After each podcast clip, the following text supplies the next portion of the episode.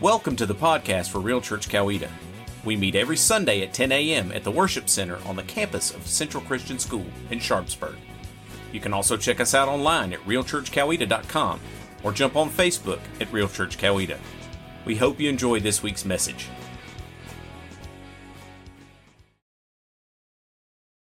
All right. So thankful you guys are here today.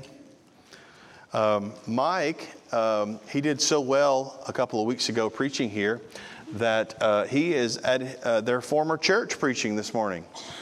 Um, and I told him not get lost to get his tail back over here after he does that. So now he he is pre- he is filling in for the pastor that's on vacation. So it's always great to to do that. So hey, listen, we're going through a through a new series called Big Questions.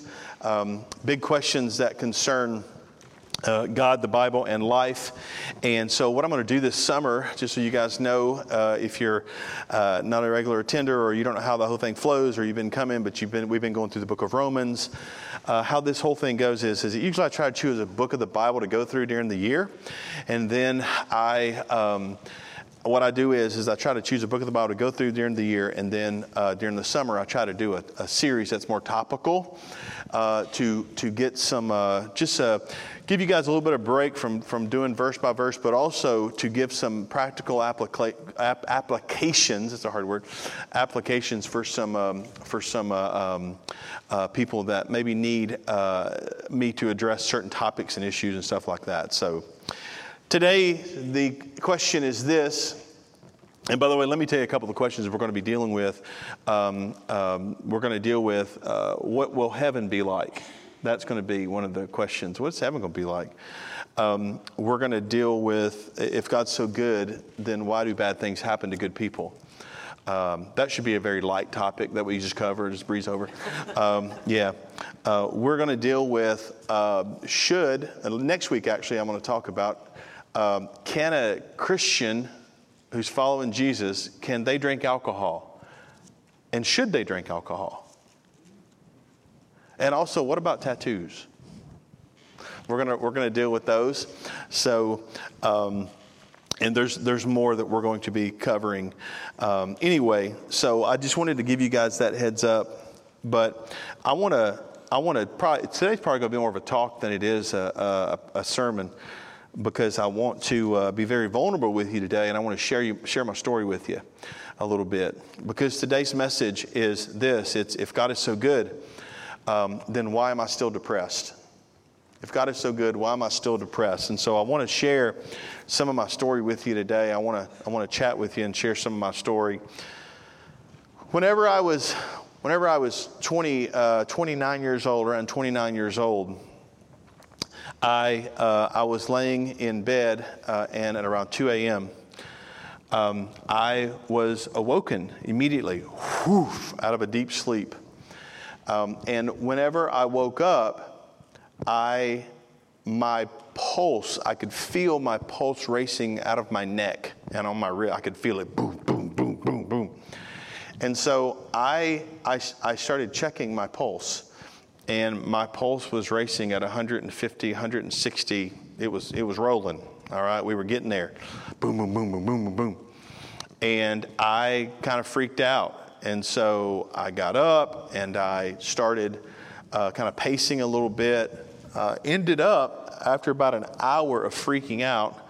Um, my wife's uh, Wendy's Wendy's dad's a doctor, and so I called him in the middle of the night. Um, and he kind of talked me down a little bit.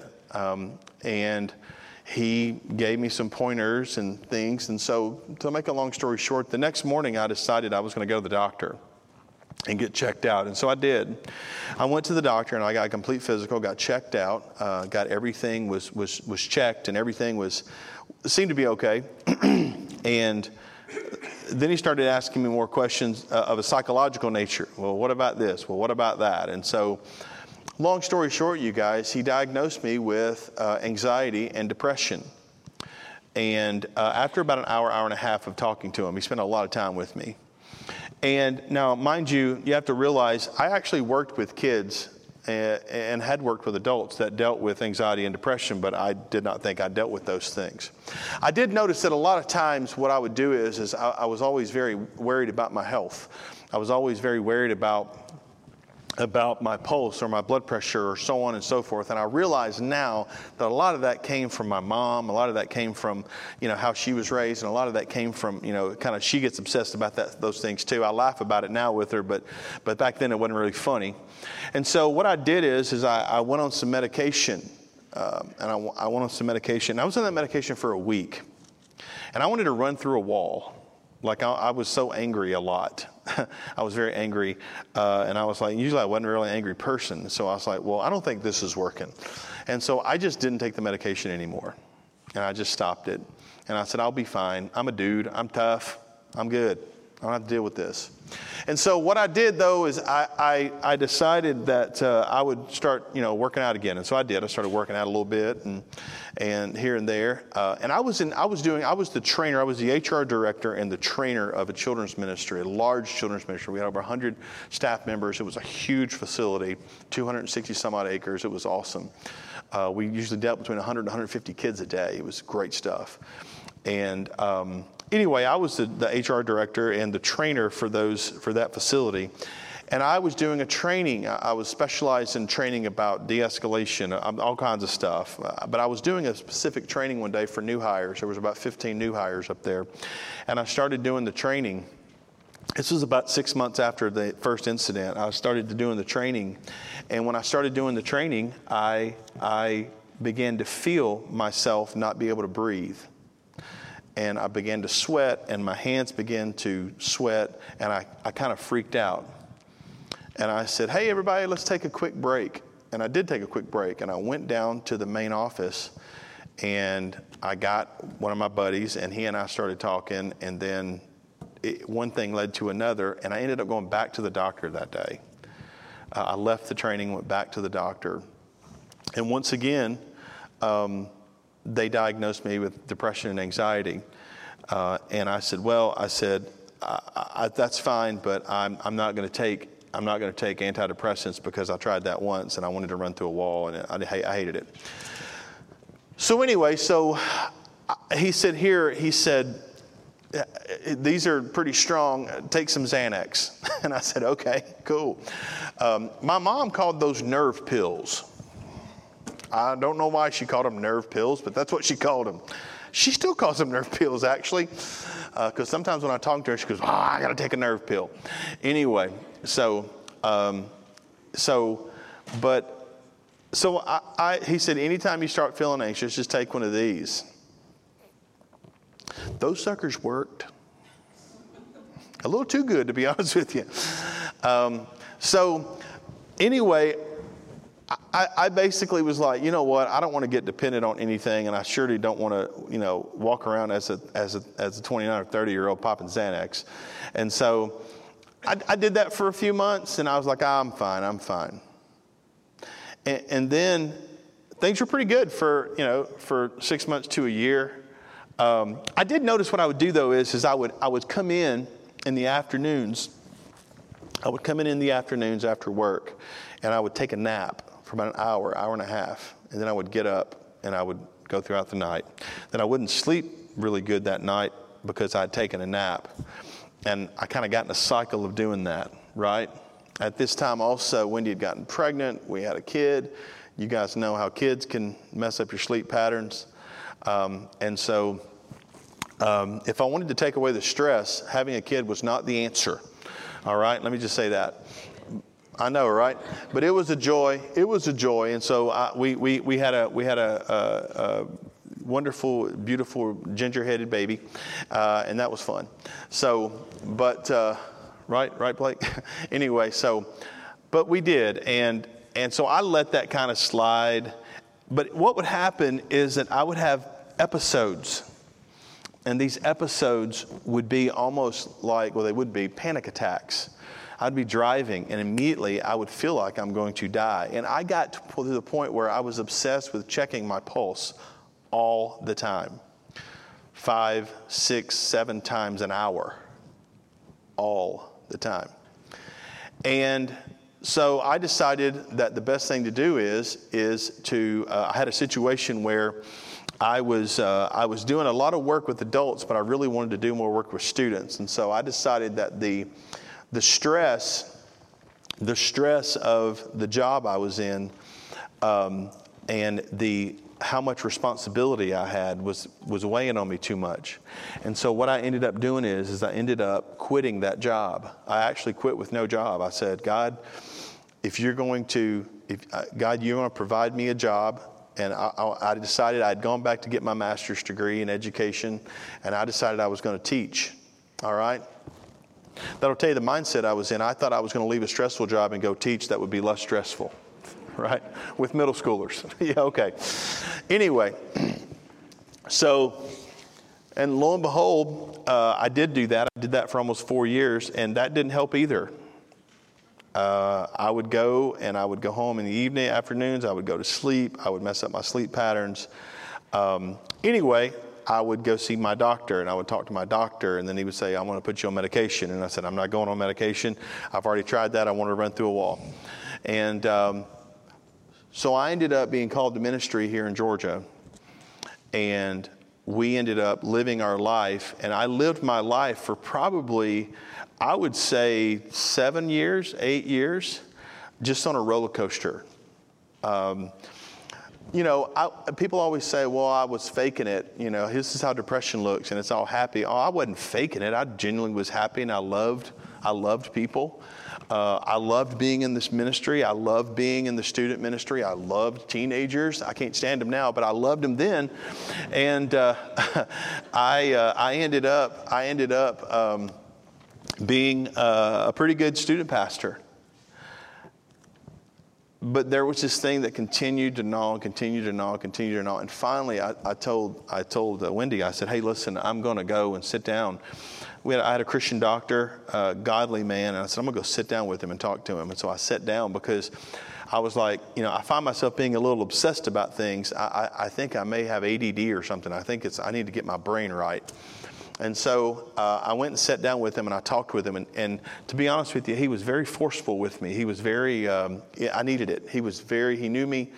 Uh, he, was, he was very uh, confrontational. He, was, he, he wanted to know and then he said this for the third time, uh, third doctor said, Brother, you don't have ADD, you don't have ADHD. He said, You have anxiety and depression. You have generalized anxiety disorder and depression. And I said, Yeah, I've been told that a couple times. He said, Well, why don't you listen? And he knew I was a pastor, and he, he said, Why don't you listen? He said, You help everybody else. Why don't you, why don't you allow me to minister to you? And so at that moment, I decided that I would finally I said, Now listen, the last medicine I took, I wanted to run through a wall. He said, Well, here's why. And he explained to me why. And long story short, guys, I went on, I went on medication. Um, and I had been on medication for about two weeks. Um, and um, Wendy said, You're a different person. And I said, Was I that bad before? She said, No, you weren't that bad before.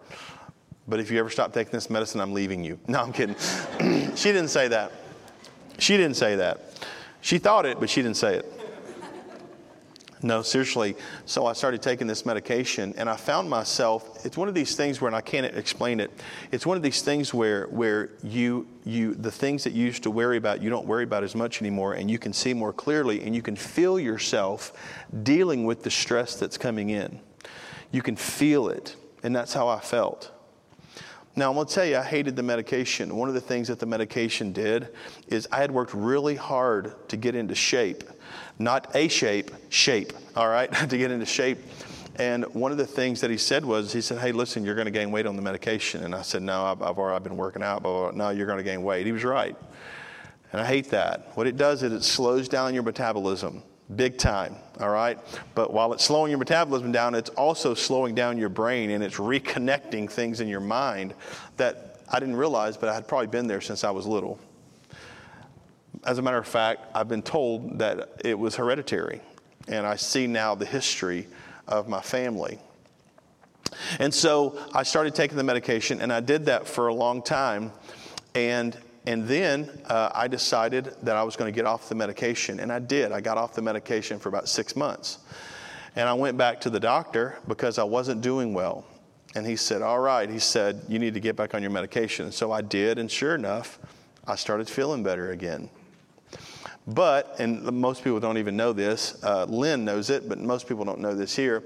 But the summer after we planted the church uh, in 2016, I decided that I was going to wean myself off the medication and I was going to stop taking the medication. And I did that for a year and a half. I was not on medication for a year and a half. But I started struggling and I started, it just one of these things where it just didn't quite fit. And so finally, uh, I told Wendy, I said, hey, I said, let me chat with this Because, yeah, I said, hey, I think I'm going to go get back on my medication. I promise you her exact words were, thank God. That's exactly what she said. I could still see her saying it. Thank God. I said, Why do you say that for? She said, Because you've been unbearable. Go get your pill. Anyway, so um, I did. I went back and I talked to the doctor, and the doctor said, "Listen," he said, "I want you to know something." He said, "He said most of the time people have what they call situational depression and anxiety, and he said what that means is, is that you go through these periods, and then or there's a traumatic event that happens, and you get off, but but you, you get off of the medication and you're fine for the rest of your life. He said, I want you to know that that's not you. He said, What you have is, is he said, you have a constant low level of anxiety and depression that's, right. if normal is here, then you're right under the surface. And, and so when you go, when you get low, you get lower than most people. Does that make sense? And so all the medication does is bump you up just a little bit. And he said, I think it's hereditary. He said, usually we try three times, but after the third time of having to go back on it, most of the time you're on it for life. So I decided that at that moment, that as unless God does something different, that I was going to do what I needed to do in order to be the person God wanted me to be. And then I realized that it was hereditary and, and it was nothing I had done. It was no experience or trauma that I had had. I had a great childhood. Uh, some of my other patterns I could see in things in my childhood, but you know, I shared before my dad was an alcoholic, uh, and that definitely weighed in some. But the reality is, is that this is a disease that was passed down, just like other diseases are passed down through heredity. It really was, and the doctor confirmed that. And so, What's interesting is, is that even on the medication, there's still high days and low days. And I want you to know that. It's interesting because, because uh, and it's really weird how this all happens, but, but about once or twice a week, I'll wake up and it'll just be, I, I like calling them gray days. It's just a little gray. You know what I mean? and I kind of stick to myself a little more. I kind of, you know, I try to deal with it, but I try to, you know, do the things I know to do. And we're going to talk about that in a second. Uh, the, trust me, if you're new here, this is not like Barry on Dr. Phil, but uh, um, I, I, I really deal with those things. But uh, just so you guys know, uh, this week, Friday, you know, there's nothing in particular going wrong. Everything's going right. Friday was just one of those gray days, and then it went into Saturday, right? So, and this morning I woke up and it was great, but the last few days have been kind of rough. And I have a feeling, have a feeling it's because I knew I was going to be teaching this. And it's something that, you know, Paul, Paul says uh, that, that he has a thorn in his flesh. And he said, I've asked, I've asked God to take it away three times. And he said, No, my grace is sufficient. And so for me, dealing with this, God's grace is sufficient for that too. And I want you to, I want you to know that. But that's kind of my story. And I don't know if you guys know this or not. Did you guys know that 70% of pastors deal with depression and anxiety? I don't know if you guys know that or not, but 70% deal with depression and anxiety. And it's probably because we as pastors rarely have people that minister to us. Are you with me? And we rarely have people rarely have people that pour into us. And and we also are people that are helpers and we wear our feelings on our sleeves oftentimes because we want to be helpers for people. And so it's a natural thing when you pour out and pour out and pour out, especially some of the emotional things that you have to deal with with people. When you pour those things out and you're not pouring back in, then what ends up happening is, is you end up caught in this cycle. And that's what happens with a lot of pastors. The great thing is, the bad thing is, is a lot of pastors don't want to share it because they think it's a sign of weakness. But see, I got to be honest with you. I think me sharing this today is a sign of strength. Am I crazy? I, I don't think so. I think it's a sign of strength because I'm being completely transparent with you. Because there's been so many people that have come here and that have heard my story, and they've said, Gosh, if the pastor can share that, if he's dealing with that, surely I can share it. Surely I can tell people. Surely I can go do what I need to do. Now, there is a, there is a story in the text of the scriptures that I want you to read. We're going to read through it real quick together. But let me set the stage for you. You've got Elijah the prophet, and Elijah the prophet is, is he has done great things for God. He has been by these false gods, and, and there's just duel. It's almost like this duel that you see, you know, of who, who is the real God, you know, who is the real God. And God shows up, and he like, wham, fire rains down from heaven, and Elijah just kills all of these false gods and false prophets. He kills all these false prophets. And all of a sudden, one of the guys goes back to goes back to the, the, their leader, uh, and the leader was Jezebel. Goes back and says, "Hey, this is what Elijah did." And then Jezebel says, "Well, we're going to kill him." And then we pick up the story in, in Kings, 1 Kings 19. Here it is. When Ahab got home, he told Jezebel everything Elijah had done, including the way he had killed the prophets of Baal. So Jezebel sent this message to Elijah May the God strike me and even kill me if by this time tomorrow I have not killed you just as you killed them. Elijah was afraid and fled for his life. he went to Beersheba, uh, the town in, a town in Judah, and he left his servant there. Then he went on alone into the wilderness, traveling all day. He sat down under a solitary broom tree and prayed that he might die. I've had enough, Lord, he said. Take my life, for I'm no better than my ancestors who have already died. Then he lay down and slept under the broom tree. Just as he was sleeping, an angel touched him and told him, Get up and eat. He looked around, and there beside his head was some bread baked on hot stones and jars of water. So he ate and drank and lay down again. Then the angel of the Lord came and touched him and said, Get up and eat some more or the journey ahead will be too much for you. So he got up and ate and drank, and the food gave him enough strength to travel 40 days. That was a miracle, by the way 40 days and 40 nights to Mount Sinai, the mountain of God. There he came to a cave where he spent the night. And I just want to tell you guys, this next section is one of the, my most favorite sections in the scriptures. I love this section. But the, but the Lord said to him, What are you doing here, Elijah? Elijah replied, I have zealously served the Lord Almighty, God Almighty, but the people of Israel have broken their covenant with you, torn down your altars, and killed every one of your prophets. I am the only one left, and now they're trying to kill me too. What he's saying is, is this they were like, Listen, why are you here? Why are you here? Why are you, what, what, are you doing hiding in this cave? And he says this, it's very simple. He says, I want you to know something, dude. He said, I, I have, these people have, have for, they have went against you. They've said these bad things against you. They've killed all these people. And, and, and I'm the only one being, I'm the only one being obedient. And here I am, depressed, upset, in a cave, and you're not even taking care of me. That's basically what he was telling him. And so God said, Go out and stand before me on the mountain. The Lord told him. And as Elijah stood there, the Lord passed by, and a mighty windstorm hit the mountain. It was such a terrible blast that the rocks were torn loose, but the Lord was not in the wind. And after the wind, there was an earthquake, but the Lord was not in the earthquake. And after the earthquake, there was a fire, but the Lord was not in the fire. And after the fire, there was a sound of a gentle whisper. And when Elijah heard it, he wrapped his face in his cloak and went out and stood at the entrance of the cave. And a voice said, What are you doing here, Elisha? And he replied again, I have zealously served the Lord God Almighty, but the people of Israel have broken their covenant with you, torn down your altars, and killed every one of your prophets. I am the only one left, and now they're trying to kill me too. And the Lord whispered to him and said, Go back the same way you came and travel to the wilderness of Damascus. There you, are, you will arrive.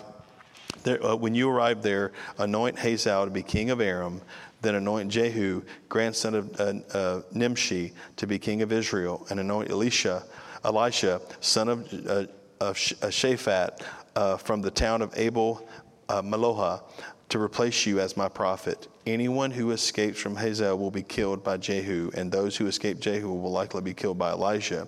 And then he says this, and I love this Yet I will preserve 7,000 others in Israel who, were, who have never bowed down to Baal or kissed him. What's going on here? Well, Elijah is depressed. He has run from a situation where he thought he was going to be killed, and he is depressed.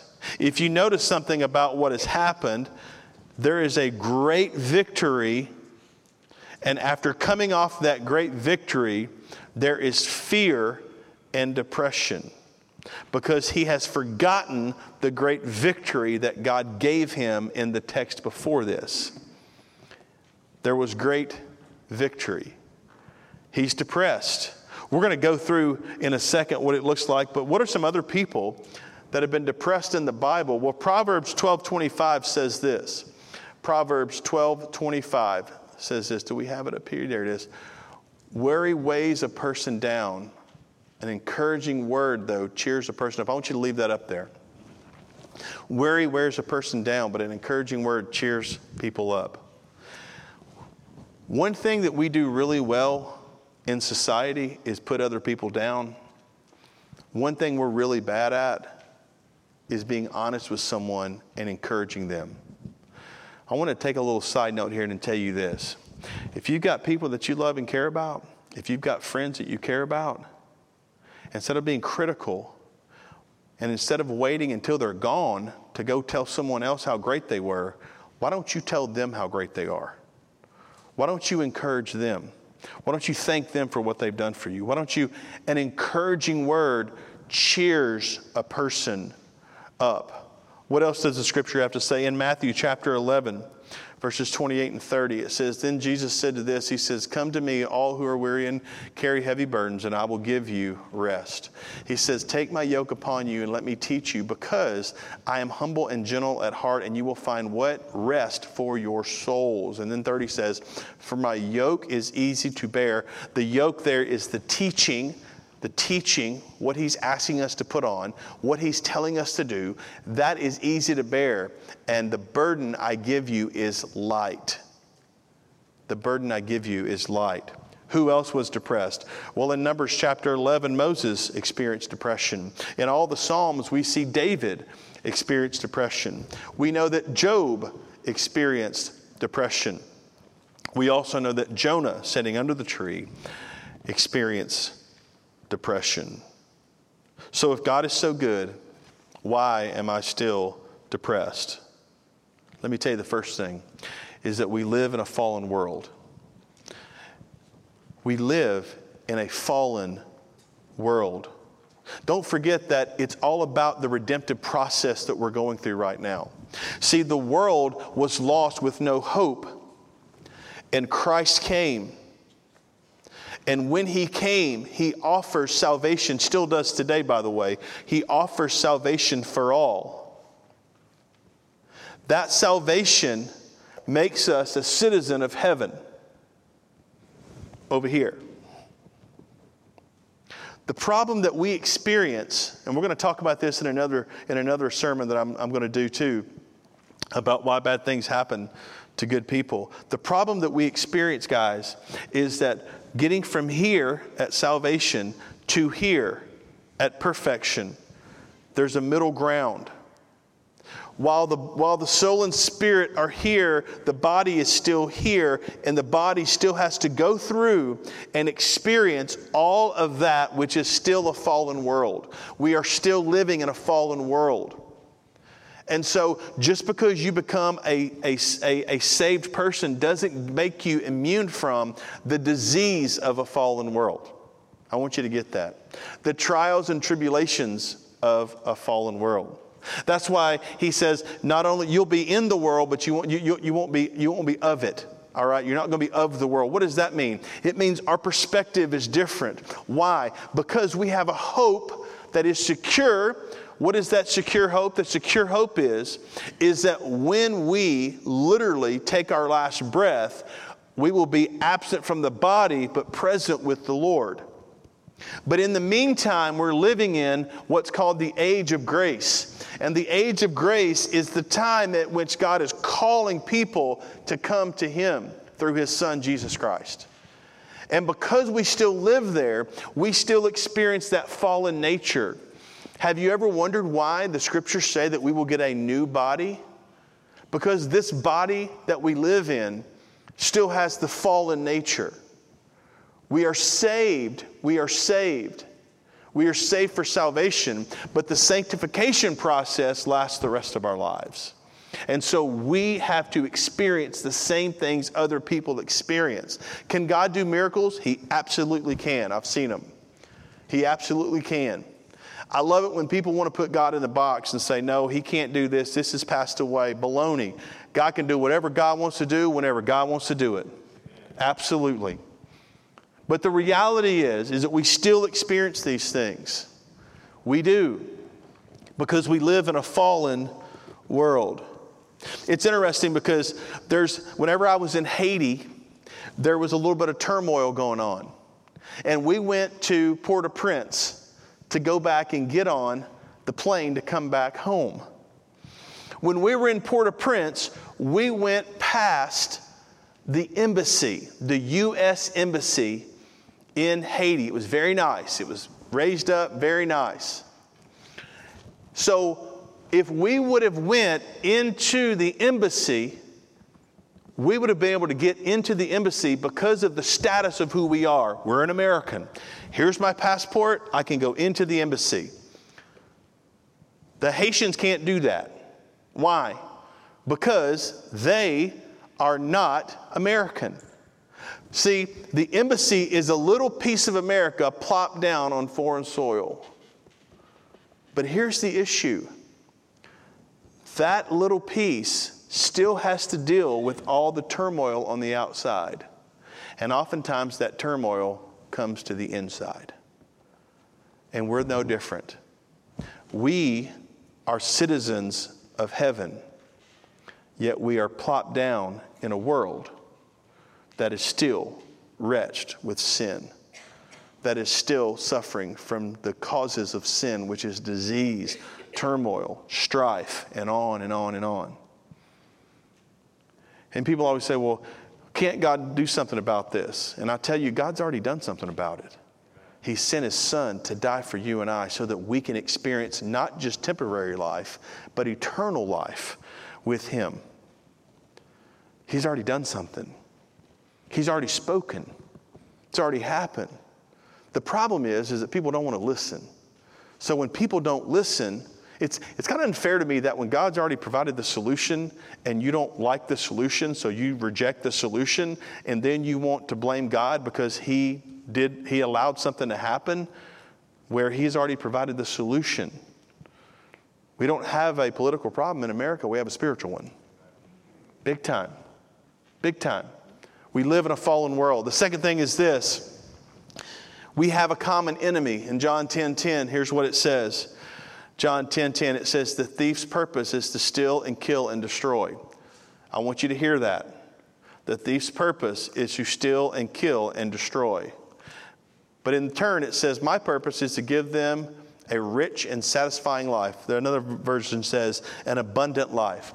I want you to get that because I want you to understand something. A lot of times, circumstances that happen to us, we want to blame other people, and the reality is, it is the enemy and we think that the devil has a pitchfork and a long forked tail, and the truth of the matter is that he does not, that it is the enemy. We are at war. It's all about redemption, and we are redeeming what was lost, and God's using us to do it. And so we have an enemy because he doesn't want that. So, what does that mean? Well, I'll tell you what it means. It means that on Friday and Saturday, I dealt with some pretty bad depression, and I'm preaching this morning on depression. But I identified very quickly. I was like, oh, yeah, should have known, should have known you were going to show up. No, I'm not taking the bait. I'm not going to mope around. So, you know what I did? Can I, anybody, you know, you guys know what I did? I went out and I took the doors and the top off my Jeep. You know why I did that? because I like doing it. And I like driving around with the wind blowing through my hair on my arms. It's like, I do. I like it. Makes me feel free. And I like cranking up the music too, by the way.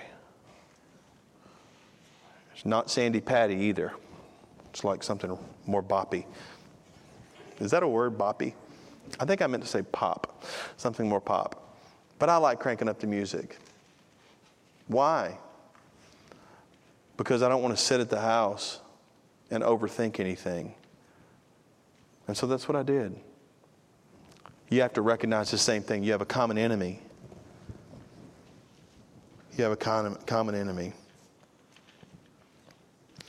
The next thing is this, and this is a big one, and this was a big one for me for seven years. We refuse to do it God's way. Let's be honest here, guys. We have a common enemy, and we refuse to do it God's way.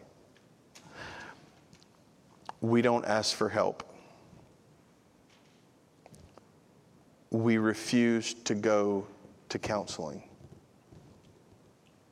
We refuse to take medication. And we ask God to heal us, but He provides ways to heal us.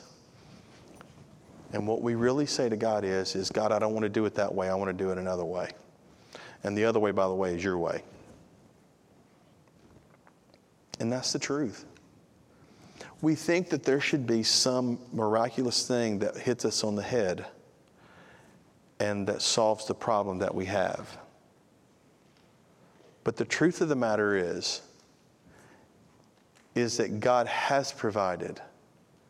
He has provided. I don't know if you guys realize this or not, but God is the creator of doctors. He is. He's also the creator of therapists. He is. He's also the creator of medication. He is. The issue is, and this is true for me, is that most of us are too prideful to take that step and admit that we have a mistake or we have an issue. Listen, do you think it's really fun for me to go down? At the time, it was First Baptist in Newnan. To go down to First, I know those some of those preachers that are at First Baptist. Do you think it was fun to go down and I traditionally don't drive a car that's not very, I don't drive a mundane car. I'll just leave it at that. It's usually orange or some other obnoxious color because that's sort of how I am. Do you guys think that it was hard for me to go and park and to walk over to the counseling office? It was tough. It was hard. Do you know why I did it? I did it because that was the way that God was going, that was the person that God was going to use to help me. I'm not going to be someone that's going to sit and tell you, oh, I think you need to go to counseling and not be brave enough to do it myself. The truth is, is a lot of times we don't want to do it God's way. We don't want to change and we don't want to, oh, oh, I'd have to do that. I don't want to do that. Oh, I don't want to go tell the doctor that. Oh, I can't do that. And so what you do is, and I know we don't want to really talk about this, but what you do is, is you live in misery every day. And I've said this before, but you create your own little prison and you put up curtains, a rug, and get a coffee maker. And you live there instead of wanting to do something about it. And the people around you, while they're not going to tell you the truth and tell you this, the people around you are miserable. So everyone is walking around your pride in the house trying not to step on it. We refuse to do it God's way. I want to give you some practical applications here. Okay, I've got them up there. Here's some practical applications that I want you to, I just want to go through these real quick. The body, soul, and spirit are all connected. I want you to hear this. The body, soul, and spirit are all connected as one. I want you to see what God did for Elijah.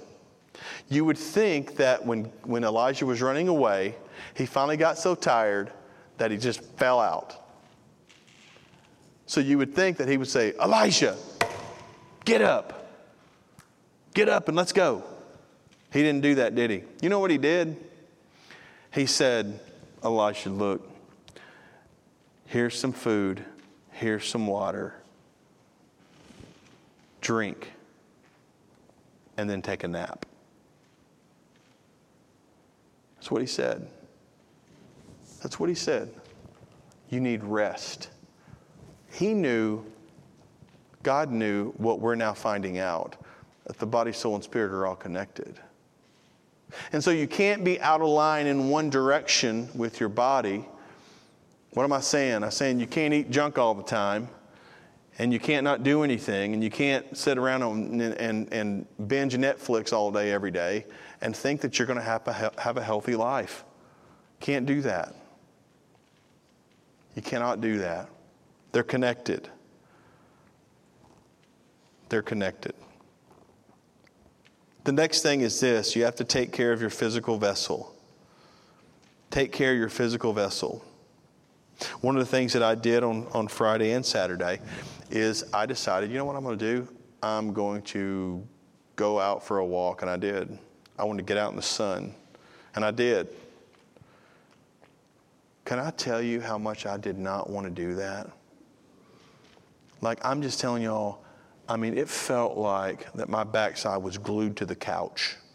And every time I tried to get up, I did not want to do that. But here's the reality you have to force yourself to do it. And you're like, well, well, why can't God just listen? You have to force yourself to do it. God's provided the answer. You have to be willing to do it. The next thing is this you have to feed your soul and spirit. How do I do that? I'll tell you what I do. I read scriptures and I also read a book, try to every day, 10 pages. Some kind of book that connects with me, some kind of book that connects 10 pages a day. You have to feed that. You have to feed your soul and spirit because they're all connected. The next one is you have to seek a medical doctor for a diagnosis and medication. God provided the doctors, He also provided the medication. Listen on this one, y'all. Don't be stubborn and prideful. And the fifth one, too, seek a Christian counselor. Don't be prideful. Don't be prideful to do that. And the final thing is this you have to remember that you are not alone. I want to, I want to say that again. You are not alone. It's funny because as a pastor, I get to see the good and the bad in most people. All right? I get to see the good and the bad. I get to walk through life with you guys, and I get to see your positives and the graduations and the weddings and all that stuff. But I also get to see your bad, where there's you're, you're depressed or there's things that have happened, and there's struggles, there's trials, there's tribulations, whatever. I get to see both of those things. And the funny thing is, is that everyone in here right now thinks that they're the only one that's suffering through this. And the reality is that if you knew how many people were in the same boat you're in, you would be more quick and know that you're not alone. And you would understand that that's what the body's for. That's why the scripture says that as the body, we're supposed to build each other up, bring each other up. Can we go back to that scripture in Proverbs? Can we go back? Sorry to throw you a curveball. Proverbs 12 25. It's the first one. Worry weighs a person down, but an encouraging word, an encouraging word cheers a person up. It does. I want to say something real quick as I close. I want to say this. One of the things that, that even families here and I have dealt with in other, in other churches uh, is, is sometimes you get to the point of depression where you may contemplate suicide. And if you ever feel that way, you need to contact somebody. You can call me. You need to call somebody. Because here's the thought. The thought is, is that if you decide to commit suicide that you would you're taking away all the problems. The problems go away. That's not what happens. What happens is is that you you take your problems and you put them on someone else who's left to deal with and pick up the pieces. That's what happens. So if you feel that way just know that you're not getting rid of anything you're just passing it to someone else. So reach out, help someone. Help, reach out and be someone that someone can call. And if you're that person, reach out to someone that you know. And we'll walk through with you. We really will. Trust me, I've been down the road of depression and anxiety. There's absolutely no shame, there's absolutely no pride, whatever. It is what it is. The only thing I can do is I know that in this moment, for this age in my life, for this time period of grace, until Christ comes back and we experience the perfect, I'm going to deal with these things. But God has already provided a way for these things. And I have to be obedient enough to say, Yes, Lord, I'll do whatever you ask me to do. And put my stuff aside. Let's pray. God, thank you for today. Thank you so much, Lord, that we can deal with such a heavy topic, but that we know, God, we know that you have a plan and a purpose. We also know that we have an enemy. And God, you, greater is he that is in us than he that is in the world. And so we know the enemy is already defeated. We just have to embrace that for ourselves. We have to embrace it. And so, God, my prayer is, is if there's anyone here that's suffering from depression, if there's anyone here that has a family member that suffers from anxiety or depression, if there's anyone here who has those issues, God, I pray that they would be bold enough to step up and to literally embrace what you've already done for them. To be to put their pride aside and to go see the counselor. To put their pride aside and to and to go see the doctor and to say, Nope, I'm not spending another day living like this. I'm going to embrace what God is trying to do for me. And God, who knows, maybe today's message was exactly what they needed. But I pray, God, as always, that you would be in the midst and that you would walk through the battles with us. In the strong and mighty name of Jesus, we pray. Amen. Thank you for listening to the podcast for Real Church Coweta. If you have any questions or would like to contact us, please visit our website at realchurchcoweta.com and click on the Contact Us tab. We invite you to join us every Sunday at 10 a.m. in the Worship Center on the campus of Central Christian School in Sharpsburg. Until then, God bless and remember to love God, love others, and live real.